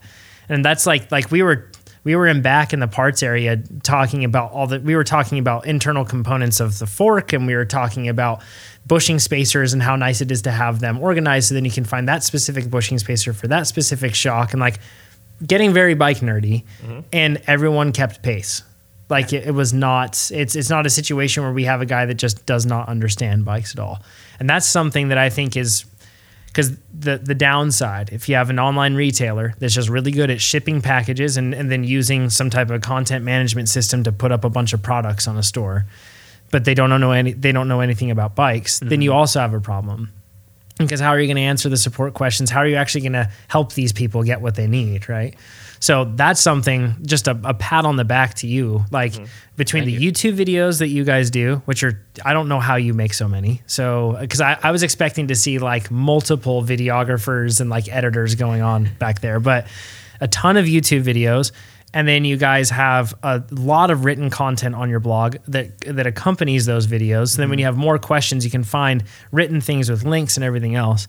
That's the type of stuff that we need. Like we're all hungry for information and we need it. So it's a good spot. because this is get it. about this is how you take that being an excellent brick and mortar and you hybrid hybrid it into internet Yeah, exactly capabilities. You get a broader base, you get more customers, and you help you know be their expert. Yeah, the principle is still the same. That You're absolutely. the expert and you're passionate about it and you care about it. So, um, yeah, man, I, I think that it's it's awesome what you guys are doing here. It's a it's a small production house from what people probably think, right? Mm-hmm. It's not like you guys are this like massive company with like you know uh, I should say like nameless faces back there. That's yeah. not the case And they all. don't drive like little electric tote cars around to pick everything. I was really like not impressed by that. I wanted to ride one of those today. but it's it's a small shop, Yeah. meaning that also when you support Worldwide Cyclery, you're not supporting some big giant where it's just a drop in the bucket and they don't notice it. Um, in this case, it's a it's a group of how many people are in the company? now? Uh, about 20 right now. Twenty people in the company, and you guys are growing rapidly. From Pretty what I understand, yep. yeah. So, um, but it's it's a small it's a small operation for now. So when you're supporting them, like you're a part of something, and it's pretty cool. So I'm and the CEO drives a Tacoma. yes, Not anything crazy. He's uh, very modest. Good man. I think. Very good Yeah. man. He rides his bikes. I, I think you're supporting a good company here. yeah, Yeah, the, yeah. the bike industry is great. It is not a crazy industry full of profit. So I, I will probably keep my Tacoma for a long time Yeah. if I'm still in the bike industry. Tacoma, so you'll be able to keep it for Um, That's a long right. time. Exactly. It'll be good. But yeah, my, my passion. I love bikes. I love business. I run. I love running an operation that kind of levels up the game in the bike industry. And Yeah. it's it's fun to me to have a company culture of people who really enjoy their work environment, who they're around all day, and then we're supporting customers that are having an incredibly fun time riding bikes. That's that matters to me. And then the fact that we're doing a good job at supporting those customers and answering their questions and providing valuable content for them. I mean, that to me is what makes me happy inside and smile because that's the game of business. And when you're, you're doing it good and you're doing it in an industry you like, that's that's a, that's a win-win. Heck time. yeah. Perfect. I'm gonna um, end up this part of it, and then we'll get into the tips. But just with a few questions, what is the product that has sold the most? Do you know? And you don't have to have the answer just from your impression. What thing have you guys sold the most? You know, it's Out of everything? yeah, out of- yeah, out of Yes. everything. Something. Yeah, yeah, It's- yeah, yeah, yeah. Well, honestly, I, I don't know off the top of my head because I don't. Yeah, I'd have to look. It's it's the it just changes every year. Yeah. So that's what happens. You know, it's it's uh, Eagle drivetrains are the hottest, the latest and greatest things. I mean, just recently, finish line sealant. Um, we can't even keep that on the shelves. People Really? are just wanting to try that, and it's just flying out the door, um, which is cool. You know, finish line made a great product, and people are already testing it and falling in love with it, and so it's just it's all over the place. I don't I don't know what single product sells the most because Yeah. it changes every year. When the Evil the Following came out, I was like, we never sold so many bikes ever. It was crazy, and just Yeah. we're constantly custom building them. Um, but then it tapers off, right? So you kind of have that bell curve of when a new product's released, it's amazing. You have the Yeah. early adopters and the majority, and then it kind of tables out and more competitors come into the space and so it's so it's it's an ever changing thing which is what keeps it fun So, uh, what I, you bet in the back we saw TRP brakes. Mm-hmm. You said a lot of those are selling. yeah that TRP's seems making crazy a to comeback. me, right? Because if you trust Pink Bike, there's like a blue group and a red group, and they yell at each other all day about how great their ba- brakes are and how they'd never consider another one. Yet Yeah. people are buying TRPs. So who are these? These traders that are going from Shimano or SRAM over to TRP, right? like you don't stand for anything. Libertarians, Um, that's yeah. it. Stay out of my braking. um, so you're selling a bunch of TRPs. Um, you sold a bunch of those. Is there anything that is sold that you've been like, wow, I did not expect that to sell well, but it's been selling well? Yeah, I mean TRP is probably a good example of that, right? There's there's definitely you know as as we've grown as a retailer, we see little things pop up, and we're like, wow, people are people are taking a risk on that, and and that product's working good. Um, that MRP stage fork, that was an interesting one. When when they came out with a fork, it was even myself, I was like, MRP, like chain guide company, chain rings, like a suspension fork. What are you guys doing? Um, but it was a good product, you know, and it worked well, and and people were coming in and trying it and enjoying it, and yeah, TRP is another thing. They they put a bunch of money and investment and time into their mountain bike brakes this year, and and people out there are trying them. So so yeah, that's cool. Tires, I mean, WTB at one point had this tire that was a plus tire, but it fit in a regular size fork. So this was before a bunch of forks sort of fit plus tires. The original Bridger Um, 2.8. Yeah, I think it was. What was the name of it you said? Bridger 2.8. Yeah. Yeah. Uh, those things were just soaring. And I was like, who the heck is riding this? Like, who wants this? It was just- Everyone? it, ma- it made me like want to just call people's phone numbers and say, hey, what's up? Just want to know why you bought this, you know? Or no, that was it was the Ranger 2.8. Sorry, Ranger, not the Ranger, Bridger. Bridger's okay. a 3.0. Yeah. Yeah, Wow. but it was it was designed specifically to be a plus tire that fit in the you know the, the regular size, normal fork. Yes. Um, weird product, right? I mean, talk about a niche market, but when like ten or fifteen of them are going out a day, it's like how what who how is this happening? So Yeah. yeah, weird things pop up like that every now and then. So it's cool. There's I think there's a lot in the industry, a lot of people who love to experiment and are the kind of that early adopter crowd and like to try new and innovative products, which is awesome because we love trying that stuff too. Totally. Last thing I want to ask you is how do you choose the brands you work with? Because you carry a, a, a- a massive amount of brands over Mm-hmm. the top, but with the bike brands, it seems like you're more choosy, perhaps. Yeah. How, how do you pick those brands? You know, for us, it's we care about uh, who makes good products, what brands resonate with us. And then there's a lot of other weird stuff that happens behind the scenes too. So I mean, bike shops in general have you know just dealership sort of things like car dealerships. So Pivot's an awesome bike brand that we sell in our Pennsylvania store. We can't sell it in our California store um, because there's another local longtime Pivot dealer dealer nearby here, right? So Makes we would love to sell Pivot here. And then, you know, you have Pivot and even Yeti, right? Yeti says can't sell Yetis online. They're in store only. Um, we only work with Jenson and Competitive to sell bikes online for X, Y, and Z reason. And we're probably not going to tell you the truth. I mean, who knows, right? There's a lot of weird business stuff going on behind the scenes when it comes to bike brands, whereas component brands are much more laid back. They're much more just everyone can sell our stuff, you know, do a great job at retailing it etc. Um, so yeah, that's how that goes. And bike brands too, like we want to sell cool stuff. You know, we don't want to carry. Yeah, they're unique bikes. Big, yeah, we don't want to carry big brands. We like high end, rare boutique. Like just like you were saying, supporting small businesses. We like doing that with bike brands, right? I feel much better riding a Yeti or a Transition or an Evil, knowing that those are small, cool companies of passionate people who are building awesome bikes. Yeah. Whereas you look at like Trek and Specialized, and sure they have some of those people there, Yeah. but they also have you know hundreds and hundreds of other people, and they're just trying to push up numbers, and people there wearing white collars that are just worried looking at numbers on a sheet. They don't even ride bikes. I mean, that's just not appealing to me. I'm Yeah. I'm more of a fan of these small boutique bike brands because that resonates with me, and the products are cooler. Yeah. Absolutely. Yeah. And it's cool to see you guys even carry open bikes. Yeah, Those things are beautiful. talk about a boutique small brand. That's it right there, right? So, well, cool. With that, uh, let's close it out with our tips, gents. You don't care they're counting on your tips to live?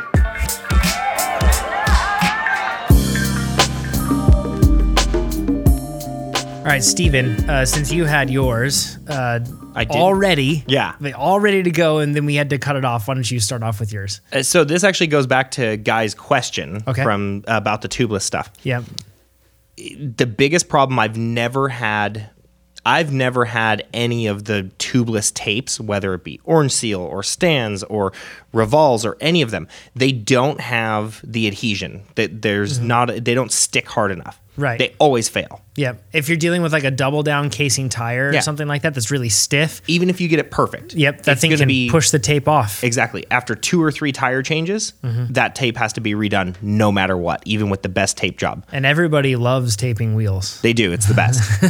um, so honestly, what I've gone to at you know the shop that I used to run um, up in Reno, they still do this too. All I use is Gorilla Tape.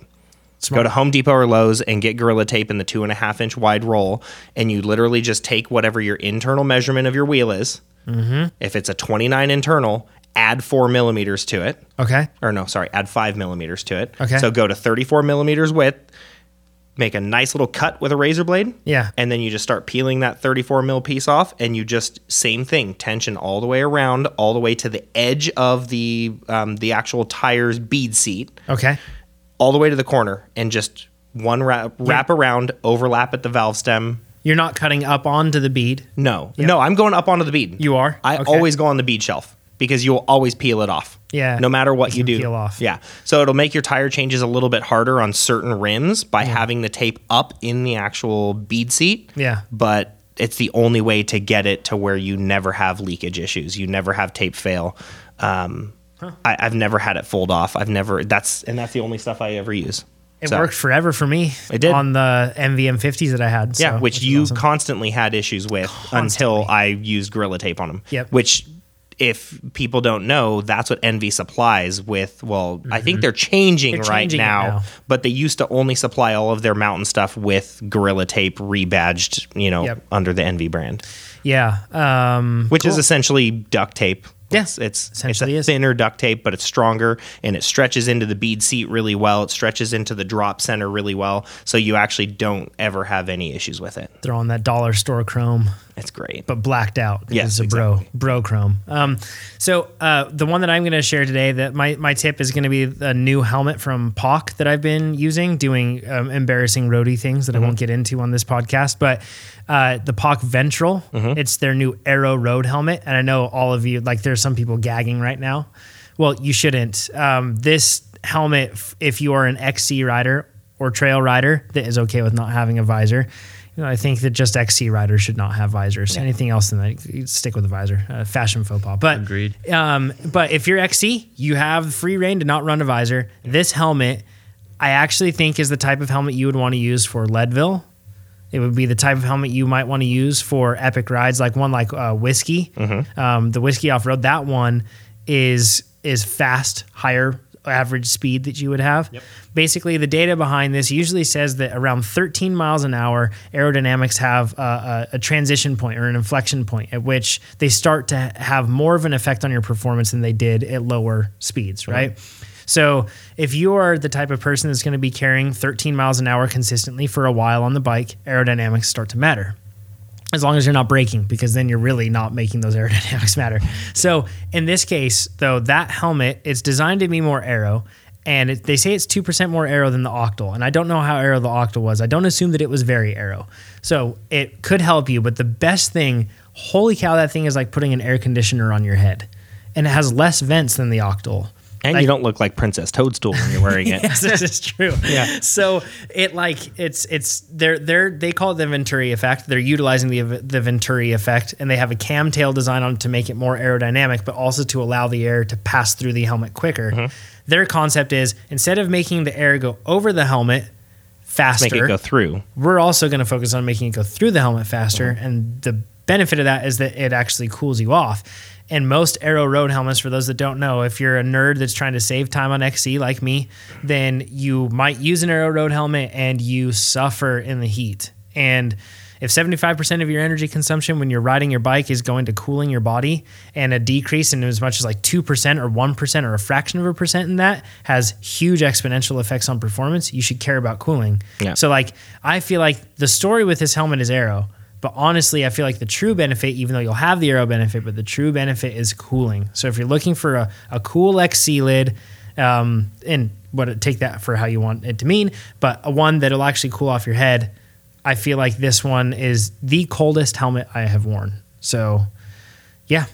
It's Cool. Yeah, it's a cool one. And it's smaller profile too than the POC. So if you're one of those people that worried about that, then Yeah. there you go. So Jeff, do you have one for us? Yeah, absolutely. So something that is fairly new to the market and uh, been an awesome product that we've been enjoying is the Quarq ShockWiz. So it's a little suspension tuning device, and it's it's electric. It's electric. It hooks up to your phone via Bluetooth, and then it con- you zip tie it onto your your shock or your fork, and an air valve from that connects to the actual air valve on your fork or your shock. And then once you Bluetooth it into your phone, you go for a ride, and then it gives you feedback on all of your suspension settings, and it gives you mm-hmm. recommendations like, hey, you should change your rebound, or hey, you're bottoming out too often, you should change your air pressure, and here's what we recommend it to do. It's simple to use. A novice rider can use it. And one of the things I've learned of all these years being in the bike industry, and especially now, is that suspension on mountain bikes is confusing. There's a lot of There's definitely some black magic to it. yeah, there's a lot of adjustments out there. There's a lot of different products out there, and high speed and low speed, and rebound and air pressure and tokens. I mean, all that stuff can be very overwhelming to someone. Mm-hmm. Even like a intermediate rider can still be overwhelming. I Totally. mean, it's it's confusing. There's a lot of stuff to it, and and the Quarq ShockWiz I think dumbs it down a lot, and it just makes it it, it helps you learn, and it's fun to use. Right, it's like a mm-hmm. fun, cool toy to play with, and you could find a a cool toy that you know helps your ride get better by tuning your suspension better and helps you learn more about suspension.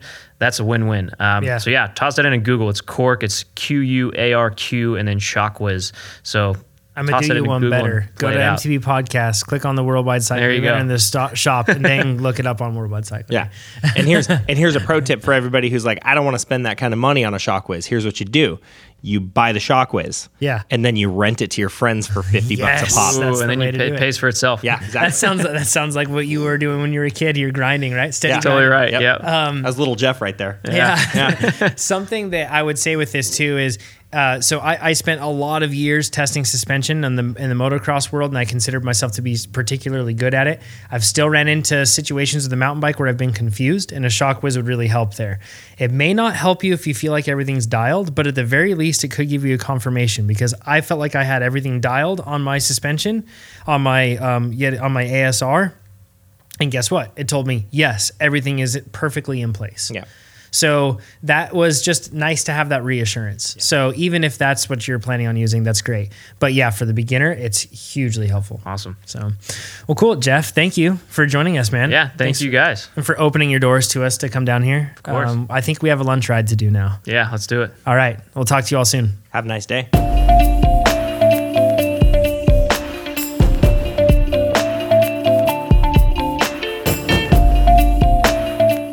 Hey guys, Jonathan here. Just wanted to thank you again for listening and let you know that if you like the song that you're hearing now and the one that you heard in the intro, it comes from Wave Riders Entertainment, my good friend Tommy Walter. Check it out if you're looking for more beats like this or some awesome tracks to listen to. We'll talk to you next week.